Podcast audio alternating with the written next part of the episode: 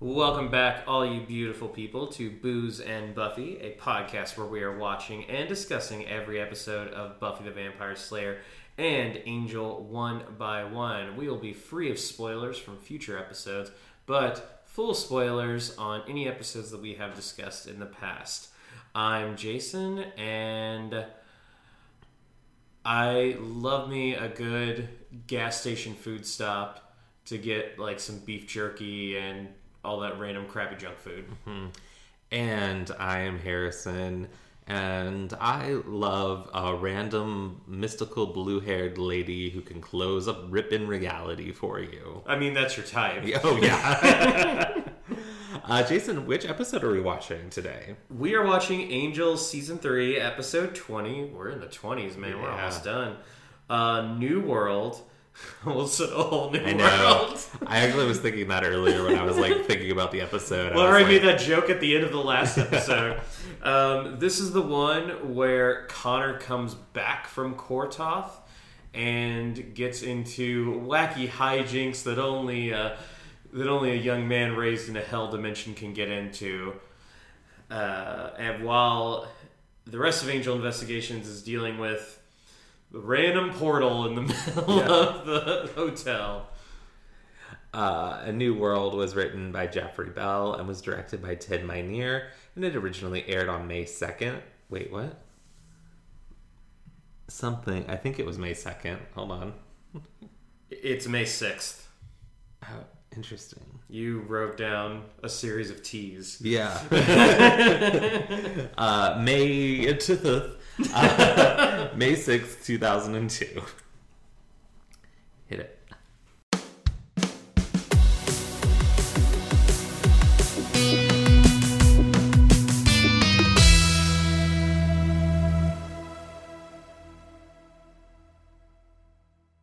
Jason. Harrison. We're drinking some beers today. We are drinking some beers. What's your beer? Uh, the Country Boy Brewing Shotgun Wedding. And what's your beer? Mine is uh, Kentucky Tangerine Cream Ale.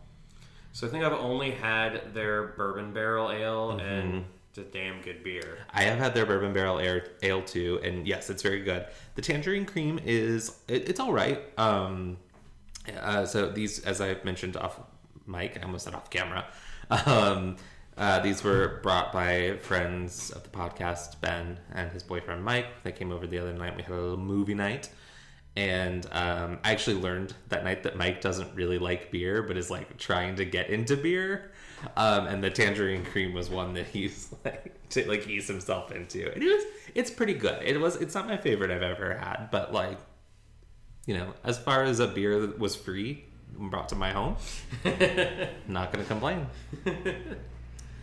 Uh, shall we have a toast, Jason? Uh, yeah. What what should I toast? Um, there's just like, there's not a lot of great things going on in the world at the moment. Accurate. um, uh,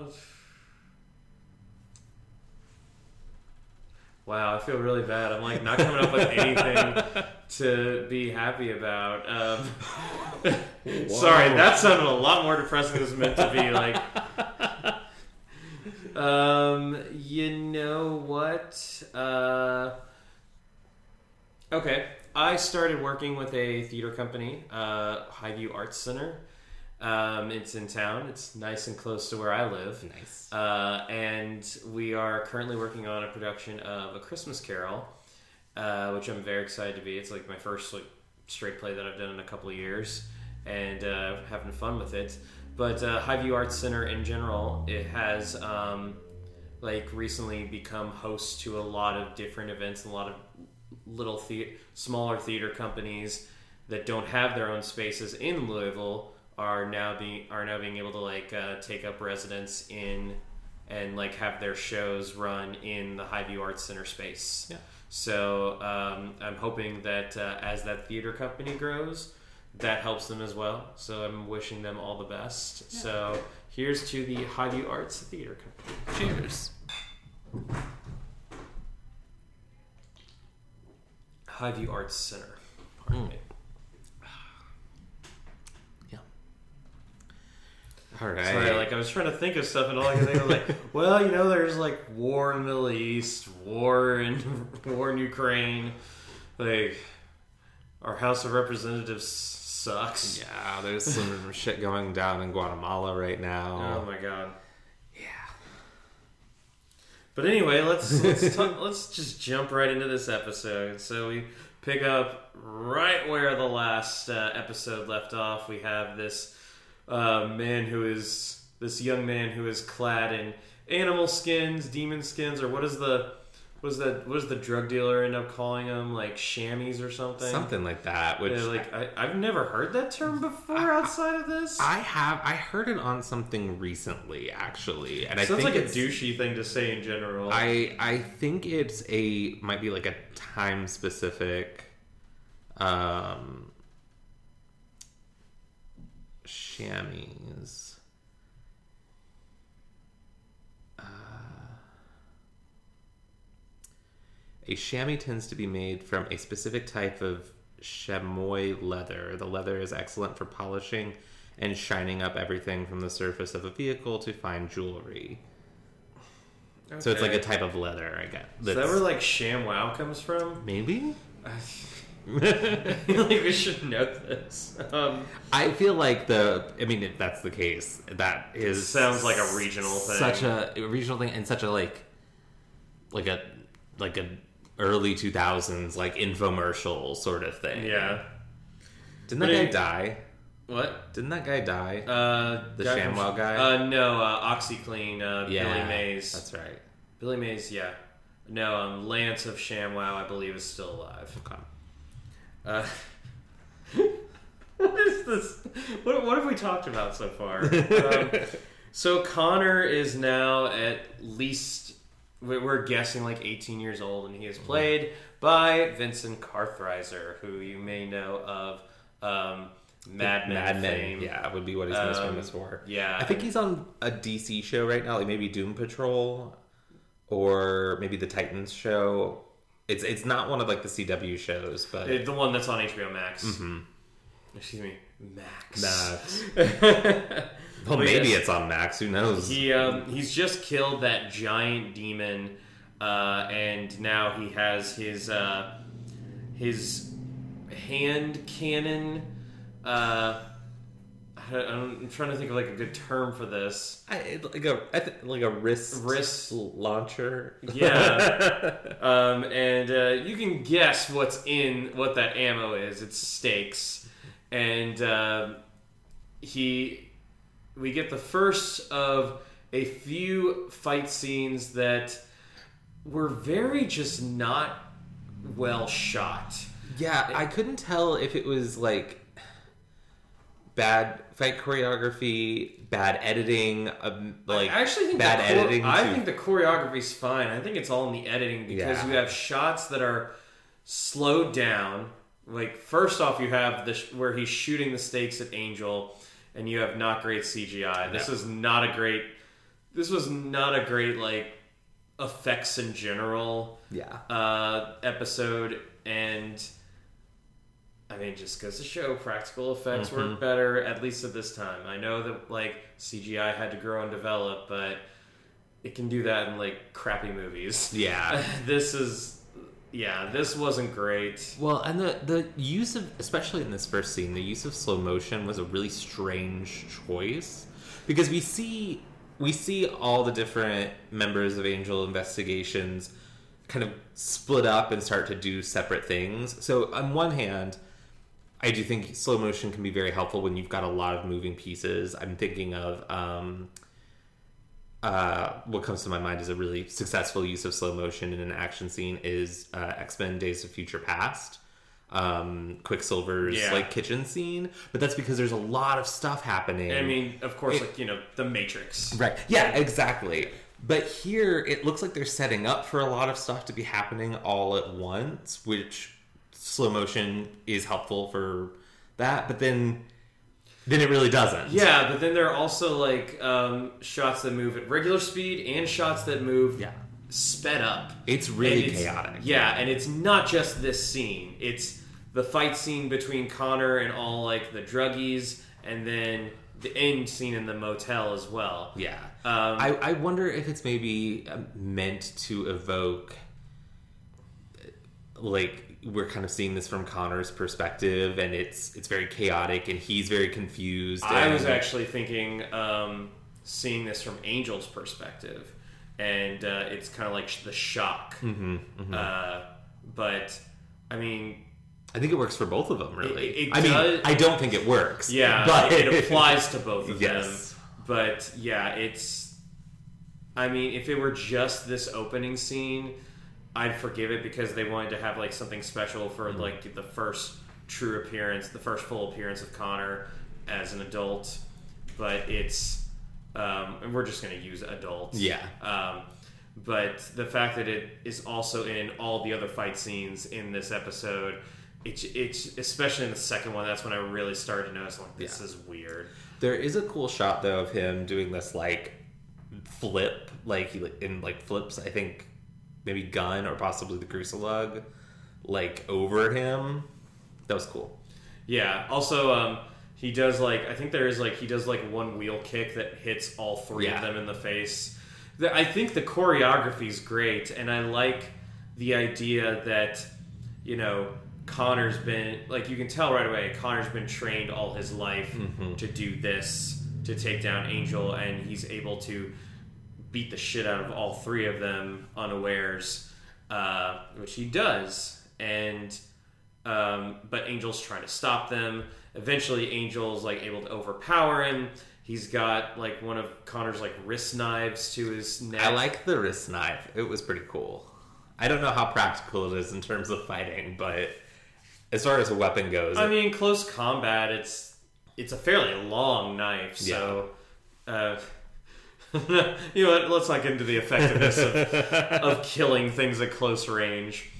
Uh, but, yeah, like, the the fight ends. Um, Angel's, like, you know, he's got Connor on the ground and he's holding that knife to his neck. But I think, like, he looks at him and I was expecting to say, like, maybe something about the eyes or something. Like, he knows that, like, it's Connor because of that. But uh, he, like, you know, he just stops, lets him go, and...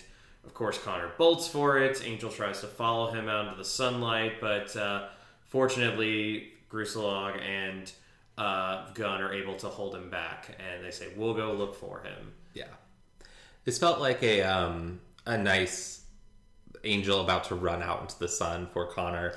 Felt like, uh, you know, deliberately or not, a callback to his conversation with Cordelia early in the season about.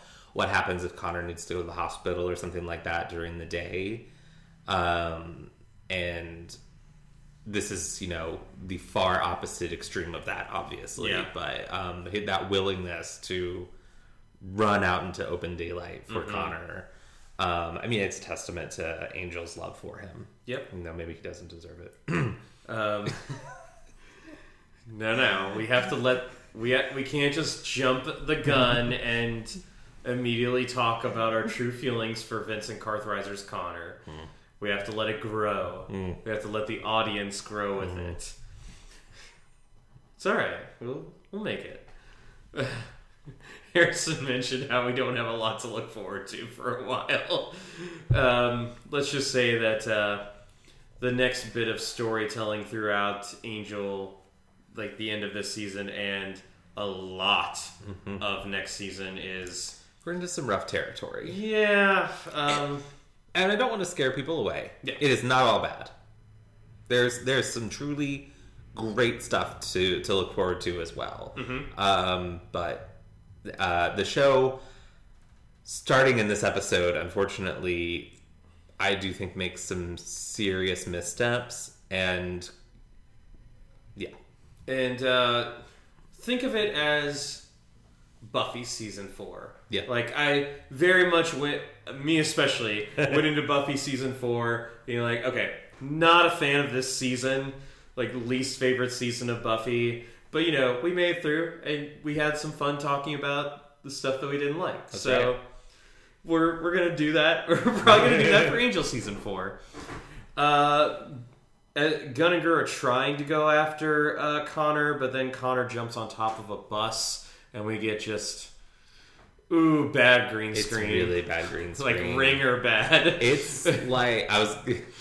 That's a good. That's a good callback too. I was. I was gonna say like Netflix bad, like the chroma key. Anytime someone's driving in a car on a Netflix show.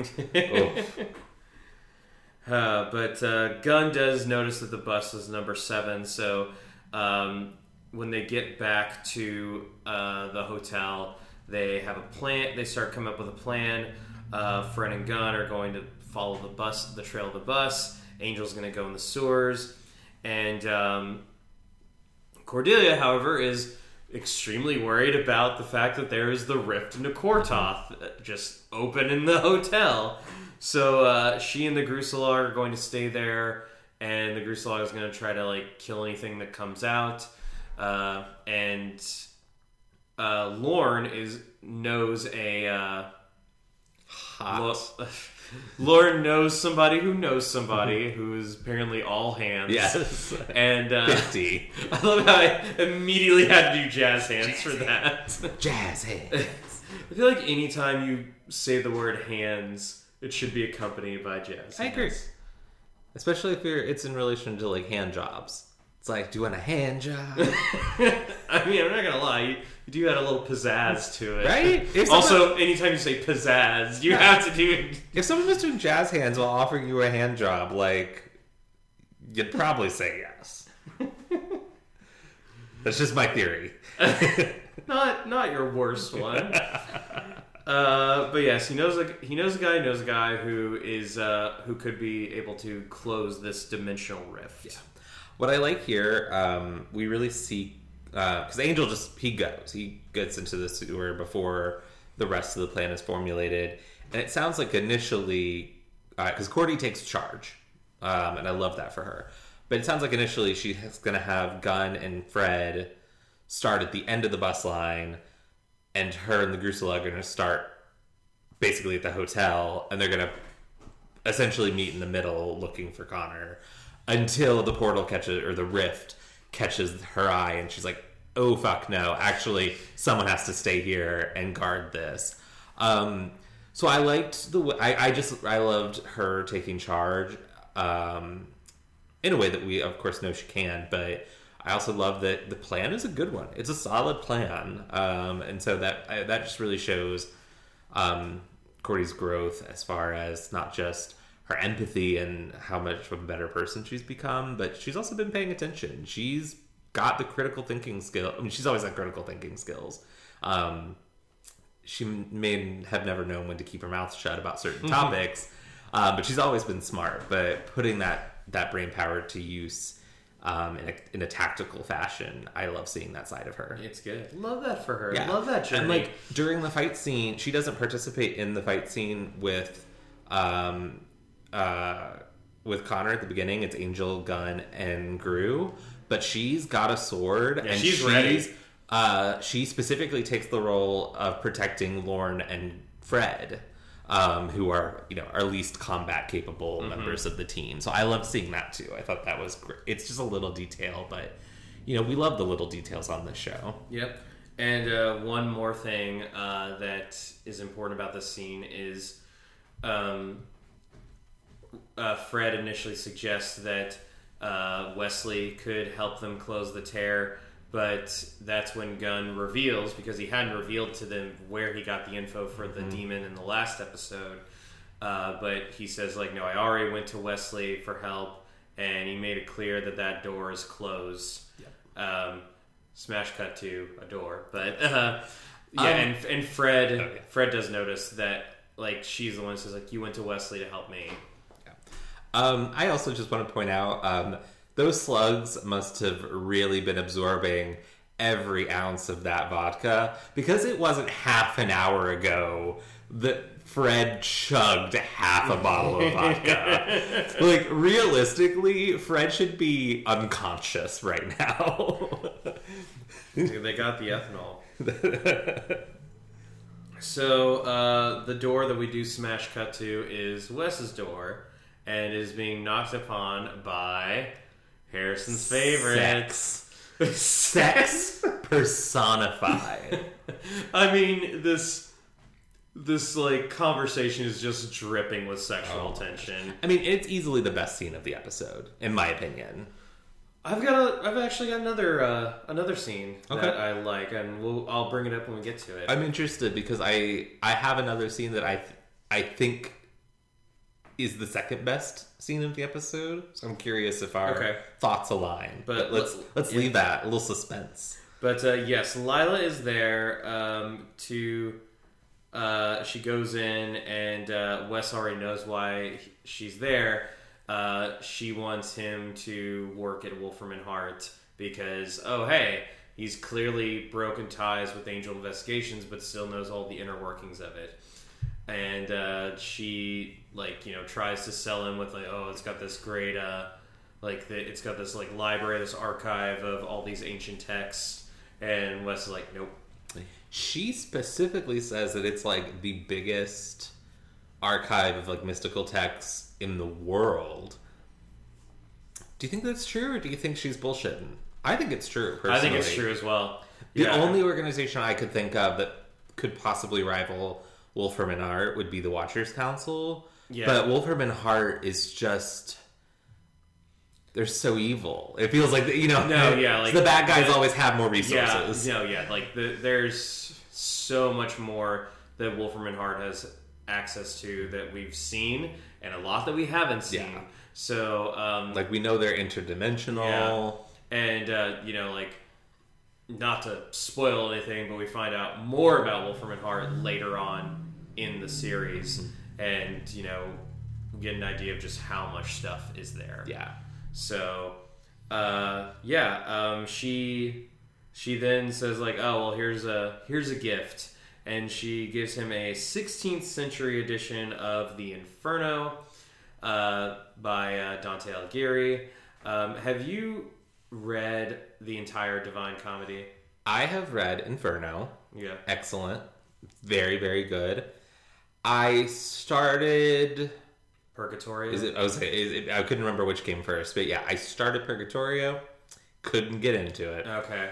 Uh, could just, I was like, it's. It it's, seems like that would be like the weakest installment, right? Just judging by the nature of those dimensions. Um, and then I never tried para- Paradise, uh, but Inferno is an incredible work of art. I I really really like it. We read sections of it in uh, senior year of high school.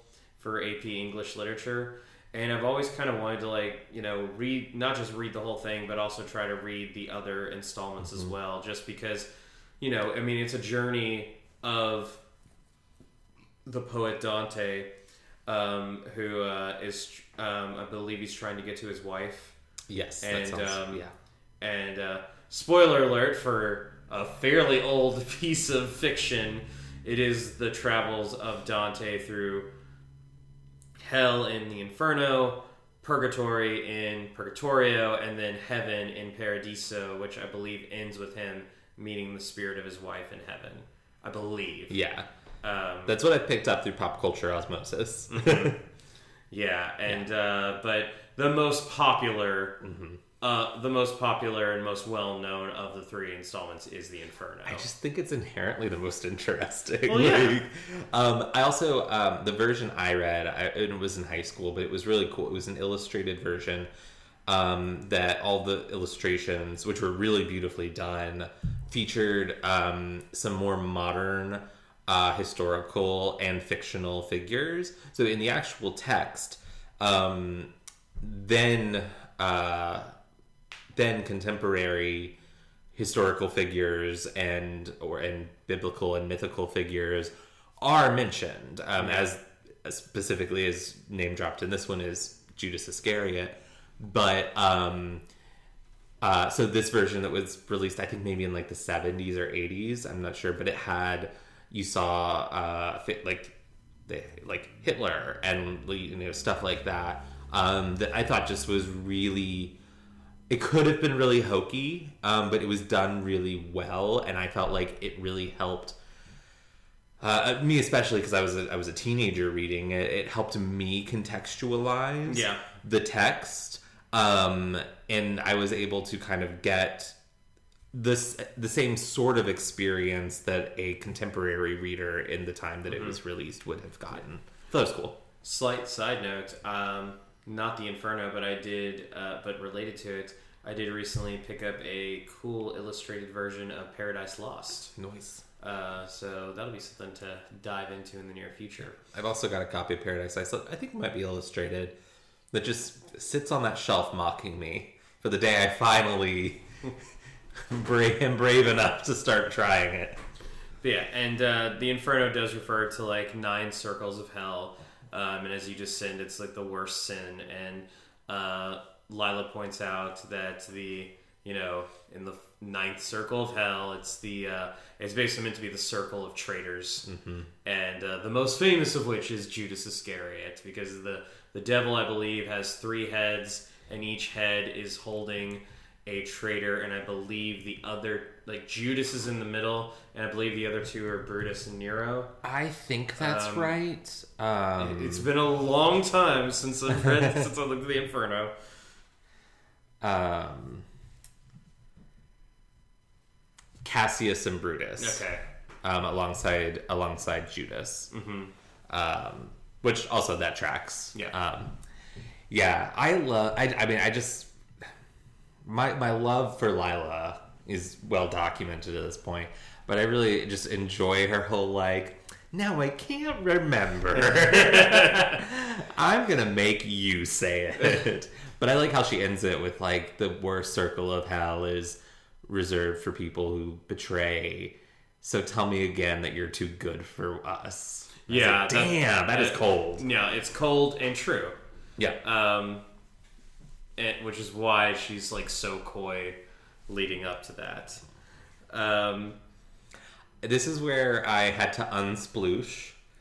um we I the scene ended and I, I literally went sploosh, and we just smash cut to close-up of Connor on top of the bus with the terrible, terrible green screen. And I was like, anti-sploosh! And I want I, I want to say this. I don't, because I don't want to...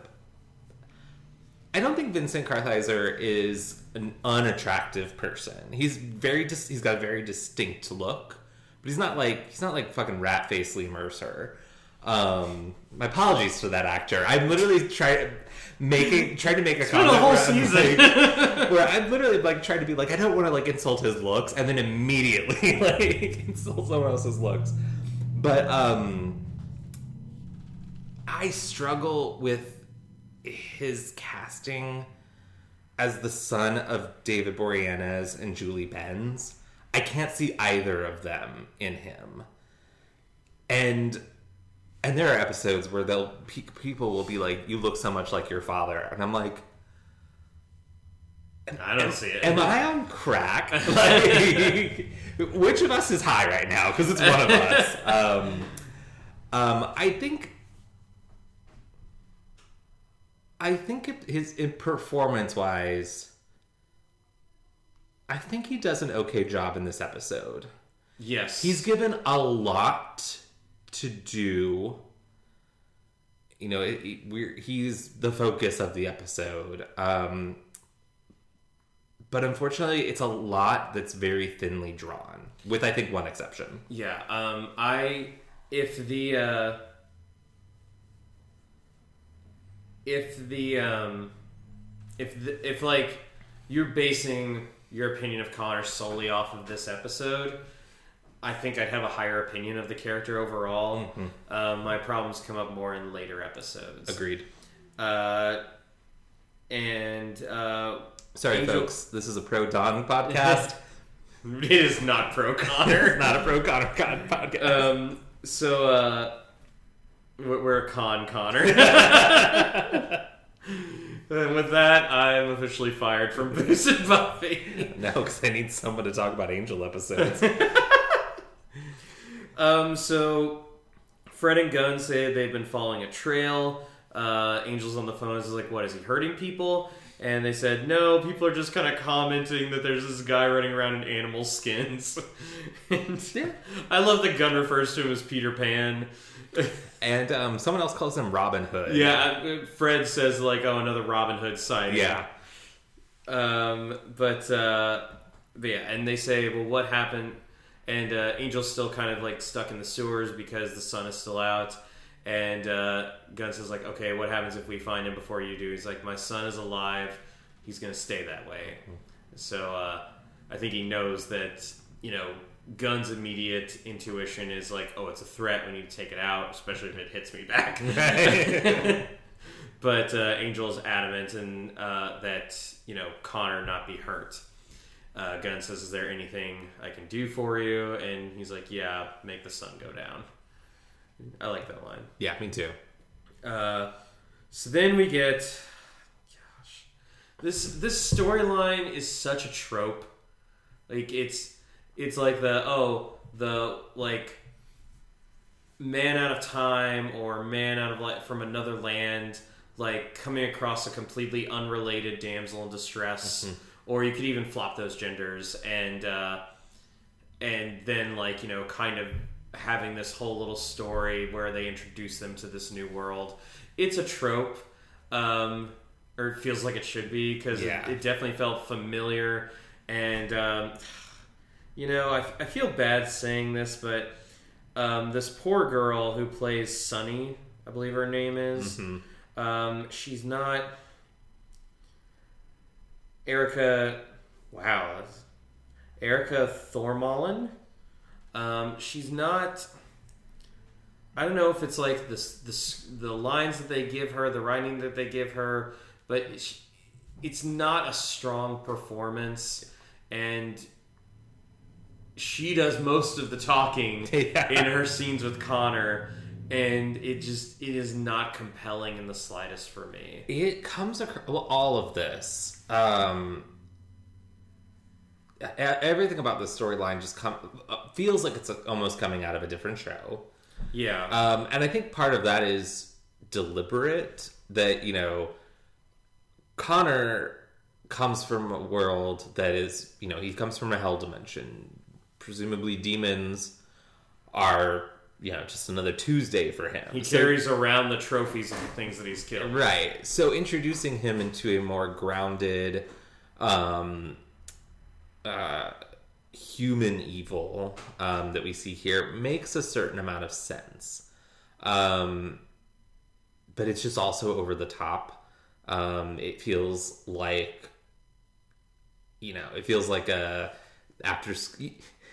You know, the... in. Um, Community, the Halloween episode where they do all this the stories. Gay it marriage! Feels a bit like like the over the topness of Shirley's story. Yeah, like um, obviously it's going for something more gritty and dark, but I still was just like, I, yes, it was like every single beat was there. It's, you know, the the gangbangers, and you know he tries to uh, sexually assault her, and. Um, you know, she's a drug addict and she dies. Yeah. There's really only one scene in the in this whole storyline that actually works for me. Um, and it's the one where they're sharing the food. Yeah. Um, Agreed. And that's because it it's it's taking a step back and it's more introspective and not like, you know, not it's not all of this stuff. Yeah. Yeah. I will say this scene during this fight scene there's a bit where he's she kicks the door open and the one his name's like Tank or whatever. He like he's about to shoot Connor. She kicks the door and he shoots his buddy. It reminded me of my favorite part of Halloween Kills, where that lady dresses the nurse. Oh my god! She accidentally shoots herself in the face. Yeah, when Michael hits her with that's the on door. The playground, right? Yeah, it's so fucking funny. I remember you losing your shit when we saw that in theaters. Oh my god. It is it is such a beautiful moment of camp that I don't think was intended. No, it's like, god, as good as Halloween twenty eighteen was, and it's my favorite Halloween movie, and I've now seen them all, uh, Halloween Kills was laughably bad. Mm-hmm. Like, I, I haven't watched it again since... Uh, I, I did, did I did I rewatch it before we saw Halloween Ends? I'm not sure. I rewatched it before we saw Halloween Ends, but that was mostly because John was coming to see Halloween Ends with us, and he so yeah, we, we watched. It, yeah, Yeah, that was... Oh, my gosh. Now, I, now it was a fun ex- theater experience oh. because... The crowd was loving it. We were we were in such a good crowd. It was bad movie, great movie seeing experience. Yes. I, I, I do love those. Yeah. Um, so, really quick. Um, so, Connor goes to, like, this freeway that at first reminded me of, like, that semi-truck scene in Terminator two. Mm-hmm. Uh, but a little more graffiti. Um, this girl, Sunny, is trying to sell... Uh, trying C Ds? To trade... Yeah, it looked like she stole like three random C Ds and she's trying to trade them for heroin, which... Oh my god, I just... Oh, I'm so stupid. I just realized that she said they're worth half a gram. I what, thought... you think she said half a grand? Yeah, and I was like, those three C Ds are worth five hundred dollars? Girl. No. No. no. um, they're yeah. probably not worth half a gram of heroin, but... But yeah, she, she keeps trying to, like, push these C Ds on this guy, and he keeps saying no. Then he, like, throws them away, and so she, like, you know, gets angry at him and uh, pisses him off. So he's, like, you know, thrown her into his car off to do God knows what. Uh, Connor then jumps down, and um, at first this guy makes fun of how he's dressed, and then he does the signature drug dealer thing of whistling, and all of his... enforcers come out of the shadows. They, they're like five feet away. Were they just hanging out there? Like, oh, I get, yeah, I guess we gotta so. wait for him to whistle. Yeah, it's it's ridiculous. It's so stupid. And um, you know, at first, like uh, Connor gets like uh, just uh, sucker punched with a crowbar, but he's able to like you know wake up from that and then beat up everybody else. With a little bit of help from Sonny. Mm-hmm. And uh, he originally is, like, ready to just, like, slit the drug dealer's throat. And uh, Sonny's like, no, don't. And so he... But he does cut off his ear to take as a trophy. And, uh... Yeah, it was kind of metal. It was a little bit. Um... Yeah, and, uh... So that's that scene. Um, this is also where just some of that weird editing came in during the fight scene. Yeah. Just like, yeah. The second fight scene that has that weird editing. Uh, back at the Hyperion, uh, Cordelia and Gru are still watching the Rift. This is where, um, you know, some of the stuff that was hinted at in the last episode, uh, Gru is kind of pointing out just how much uh, Cordelia has been talking about Angel. And Cordelia says, like, well, he's, you know, there's been so much stuff happening with him over the past few weeks, which she's not wrong. She's not wrong. Um, and, uh, but, you know, Gru thinks that, oh, do you think that I'm just not as good as Angel? And Cordelia's like, no, trust me. Like, and they start kissing because, uh, Uh, Gru is the only creature from another dimension that Cordelia is interested in, and uh, but then a little, a little bit of electricity, C G I electricity, comes out of the rift and Zaps knocks them. them both apart. Zaps them good. Yeah, cock block. uh, so the sun's pretty much down at this point. It's like dusky. And uh, it's enough sun to kill most vampires, but, but not, but not, not the lead, not the lead of his own show. Uh, so Gunn is getting information from the police, and uh, he says that you know somebody was killed, but you know it's traced back to this guy, and uh, we got his ear cut off. And Fred's like, "Ew," yeah, which I think was my first impression as well. um, this guy, this. Tank. Is that, is that what we decided? Tyke. Tyke. That's yeah. even worse. T Y K E. He reminds me, he's like Armie Hammer mixed with Billy Magnuson. That was like okay. the look he was giving me. Like at first I thought it was like a younger Billy Magnuson. Um, but he was, he was doing a lot. He was, he was doing a lot. So, uh, yeah, and Angel says that um, he's going to keep looking for Connor, and he wants uh, Gunn and Fred to go back to the Hyperion.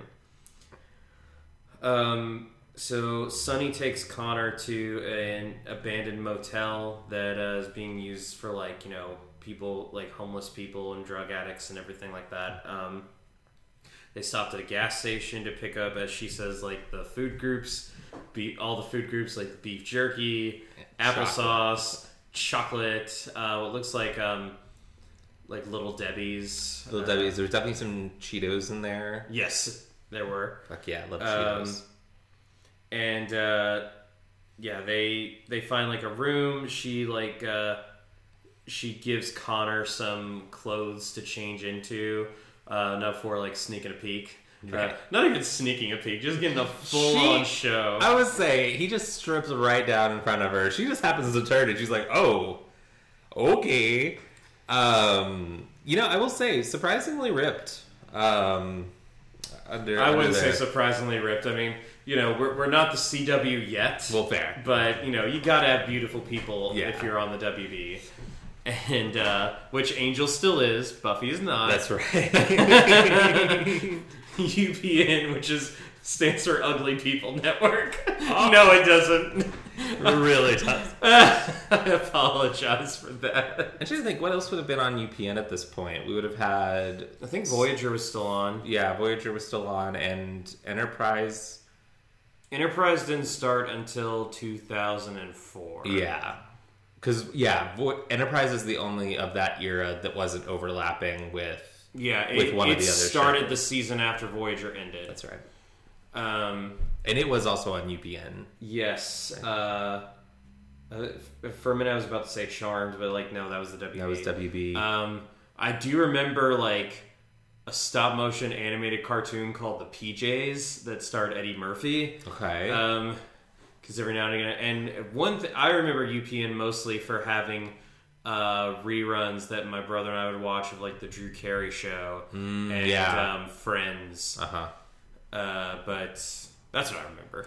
Yeah, I think at this point, U P N was, like... Also, Fridays on U P N, I believe they had W W F. Okay. I think that's where SmackDown was. It feels like Star Trek and Buffy was, like, meant to be, like, U P N's, like, flagships to launch them to be a I think, bigger I network. I think Voyager definitely was. Yeah. And then, you know.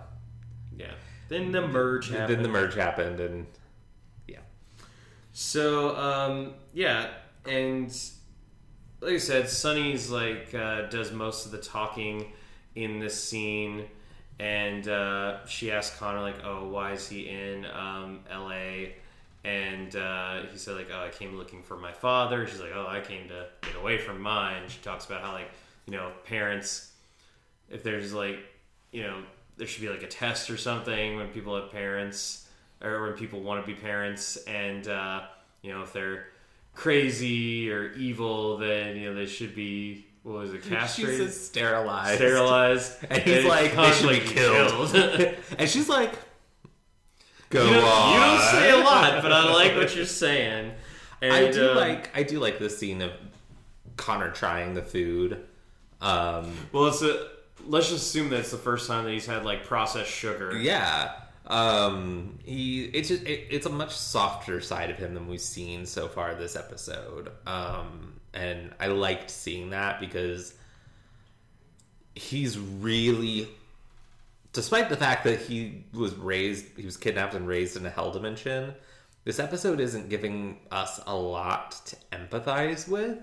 Yeah. Um, but this scene, I do think giving, seeing that softer side of him is important. Yeah. Um... At, at one point, he does, like, say that he recognizes a spoon as, like, an eating utensil, but that's when Sonny points out that uh, it's used for heroin, and uh, a little bit of foreshadowing, and she explains it as medicine that makes you feel better. Um, they start kissing, and uh, she then, like, before anything goes any further, she says, okay, I'm going to be right back, and goes off to the bathroom. Uh, Gunn and Fred go back to the hotel, and they see that Cordelia and Gru are just on the ground.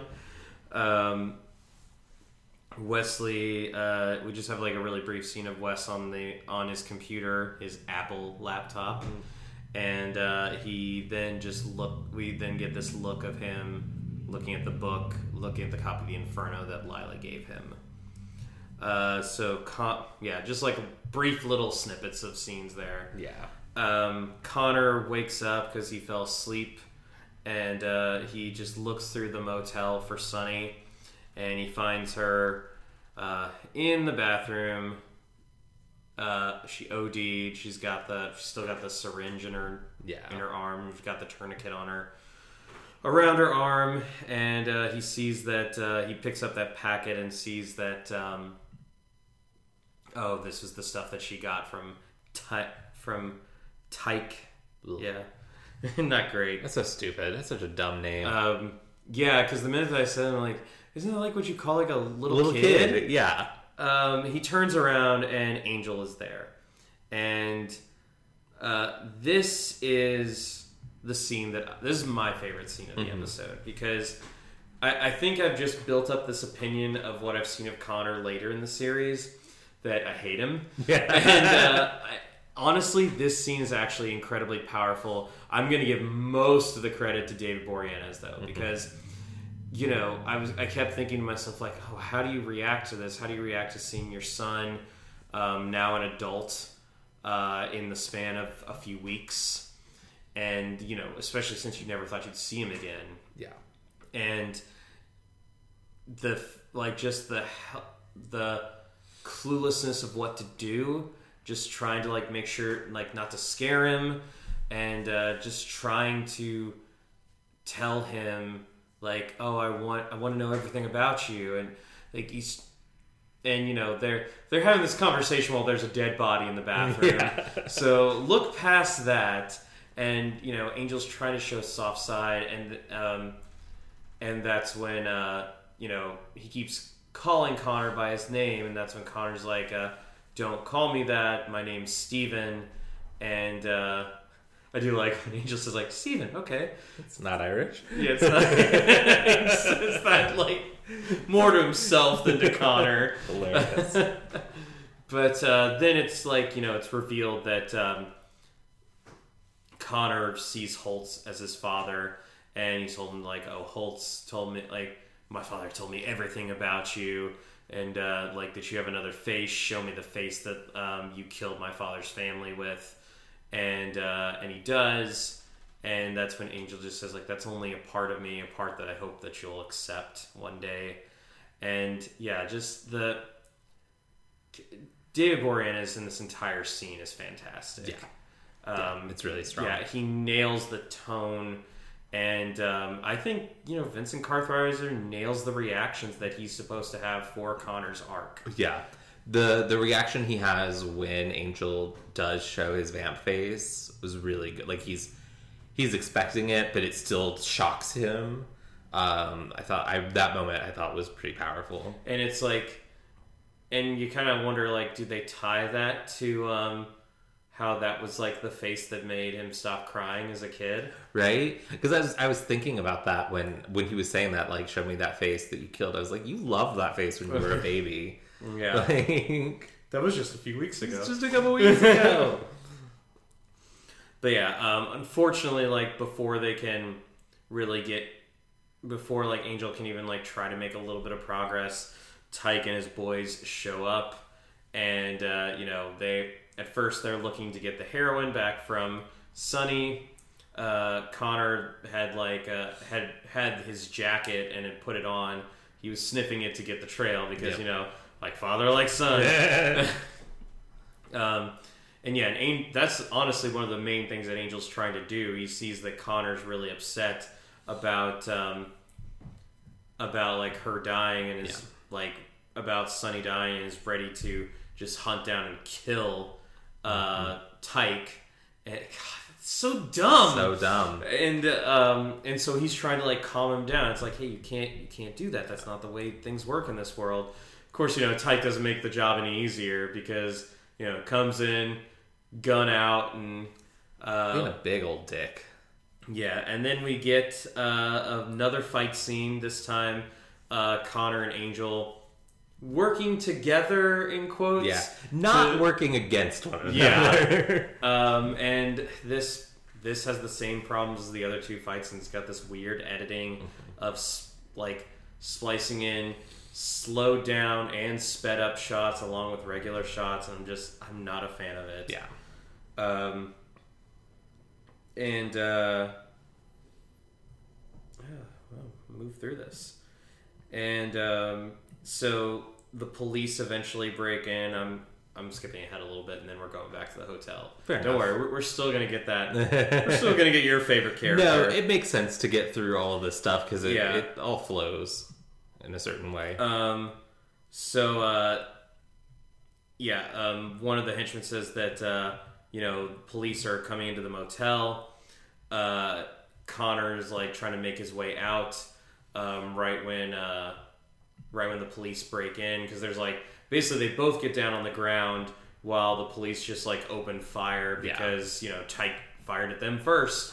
And uh, when the police come in, they see Connor escaping, and uh, one of them aims a shotgun at him. And uh, Angel notices that and like you know takes that shotgun right in the back. Mm-hmm. And um, and he tells Connor to go, and uh, but you know Connor won't leave without him.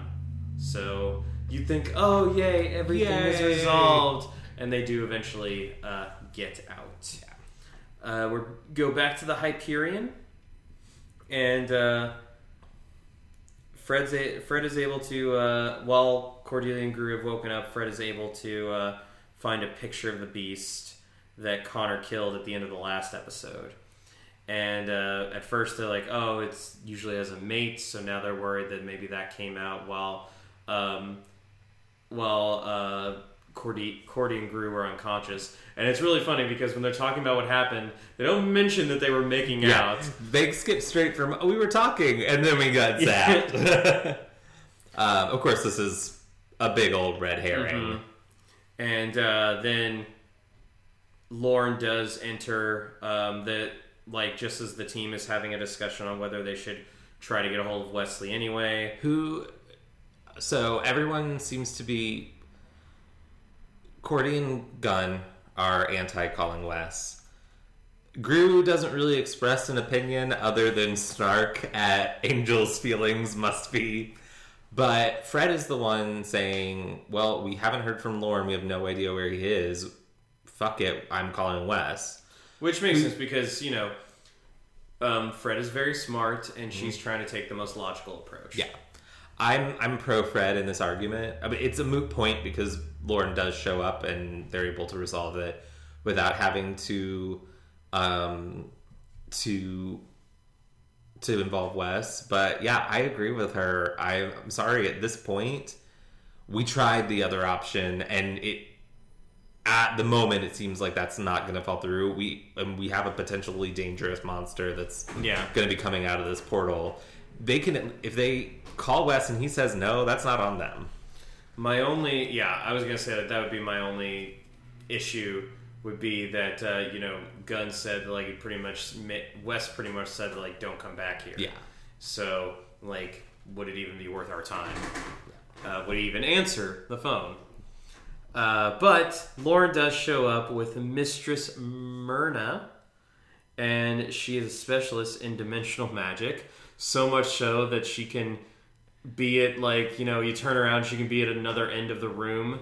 Yeah. And uh, Harrison loves her. I just, I, anytime Lauren, like, introduces us to, like, some colleague he has, like, I'm remembering there was that woman that helped them when they needed to get to Pylea. Yeah. She was cool. Like, he's just got all these cool colleagues in the mystical land.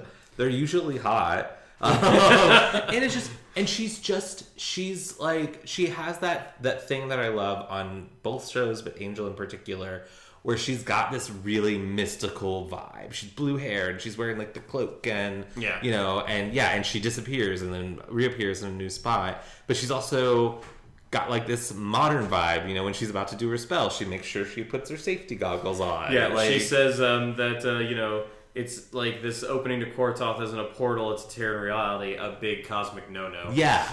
So, like, I just, I like that. It just, it's um, one of those details that feel lived in.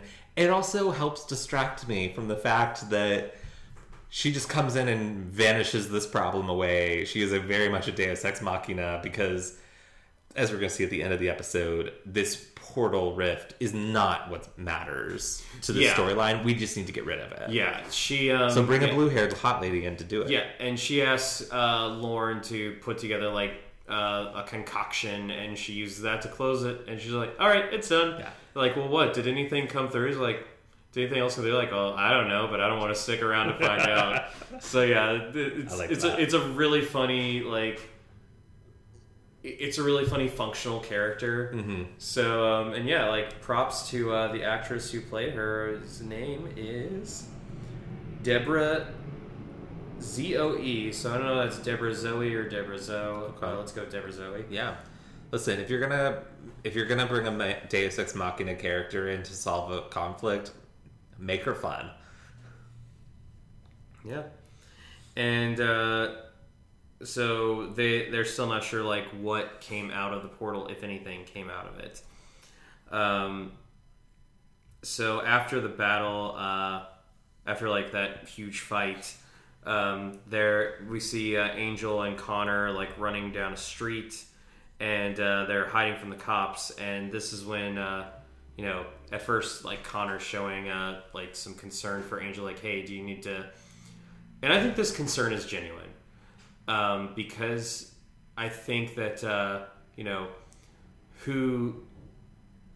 Who Holtz has been describing Angel as for the entirety of Connor's life probably doesn't match up mm-hmm. with...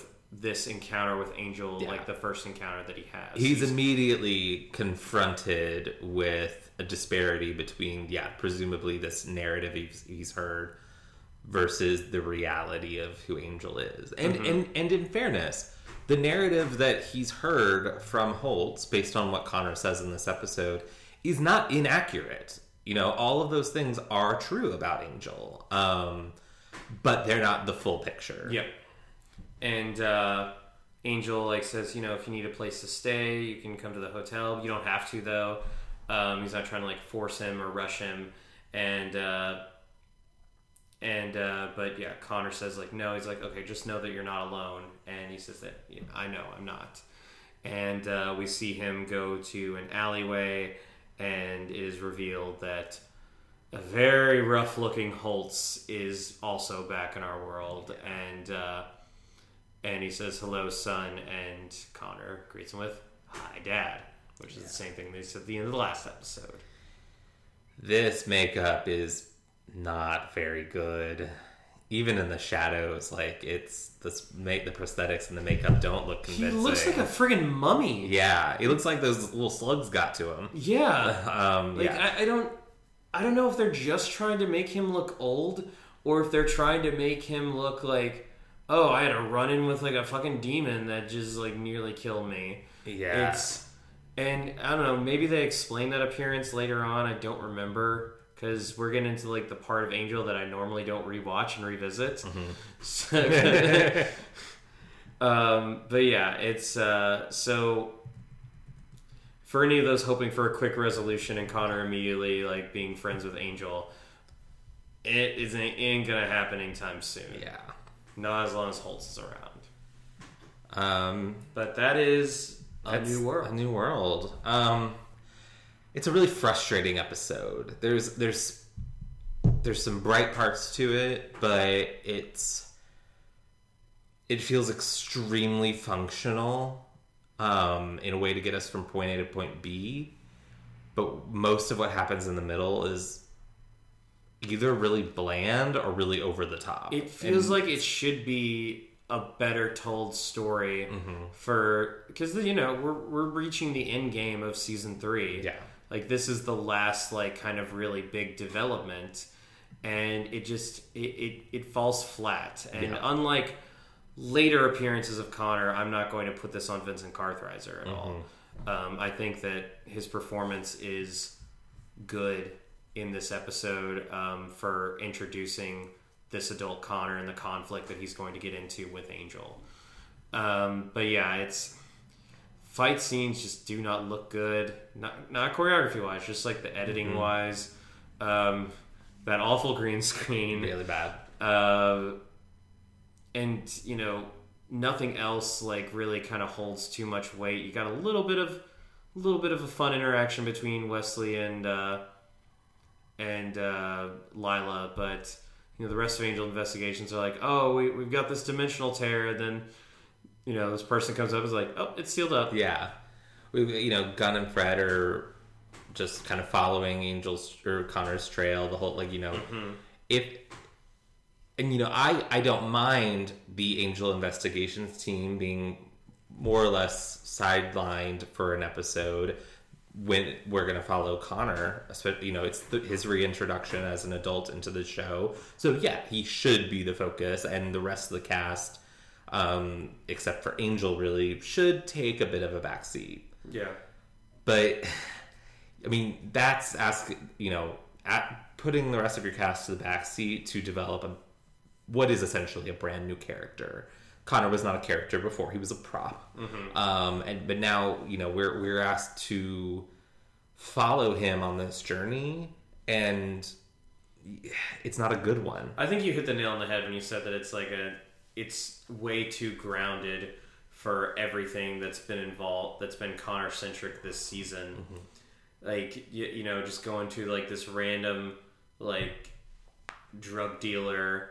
Um, this drug addicted girl, like a gun, like a gunfight. Yeah, we and... didn't even really like get into how honestly kind of stupid the shootout was. Yeah, it also felt a bit like a Deus Ex Machina of like, okay, the cops are going to take care of this so we can get away. It's it's yeah, none of it, you know, none of it works. It would have felt more earned if.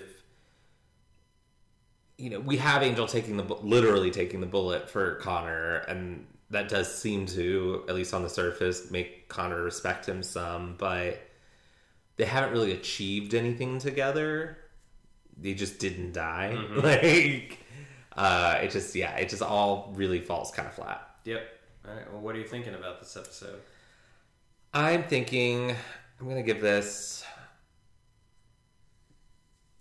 Two little wrist knives out of five.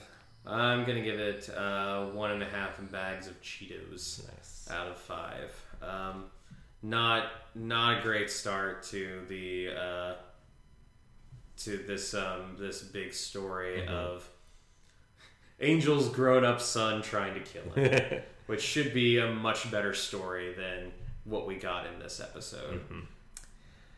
Well, shall I take us out? Please do. Uh, well, don't worry. Uh, we'll we'll be back next week with uh, an episode that's sure to be uh, so much fun, lighthearted, I'm sure. Uh, so thank you for joining us on Booze and Buffy. We'll be back next week with Buffy Season six, Episode nineteen, Seeing Red. I'm not gonna lie, man. I'm I'm dreading... talking about this episode. It's gonna be it's gonna be a tough time. It's gonna yeah. be a really tough time.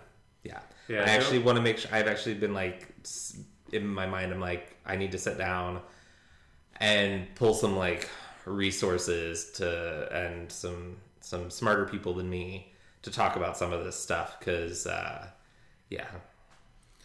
Uh, well, anyway, I'm Jason.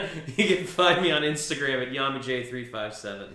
And I'm Harrison. You can find me on Instagram at Harrison Alexander Kaufman, uh, and on Twitter at Harrison Kaufman, and on Threads at Harrison Alexander Kaufman. That's C O F F M A N.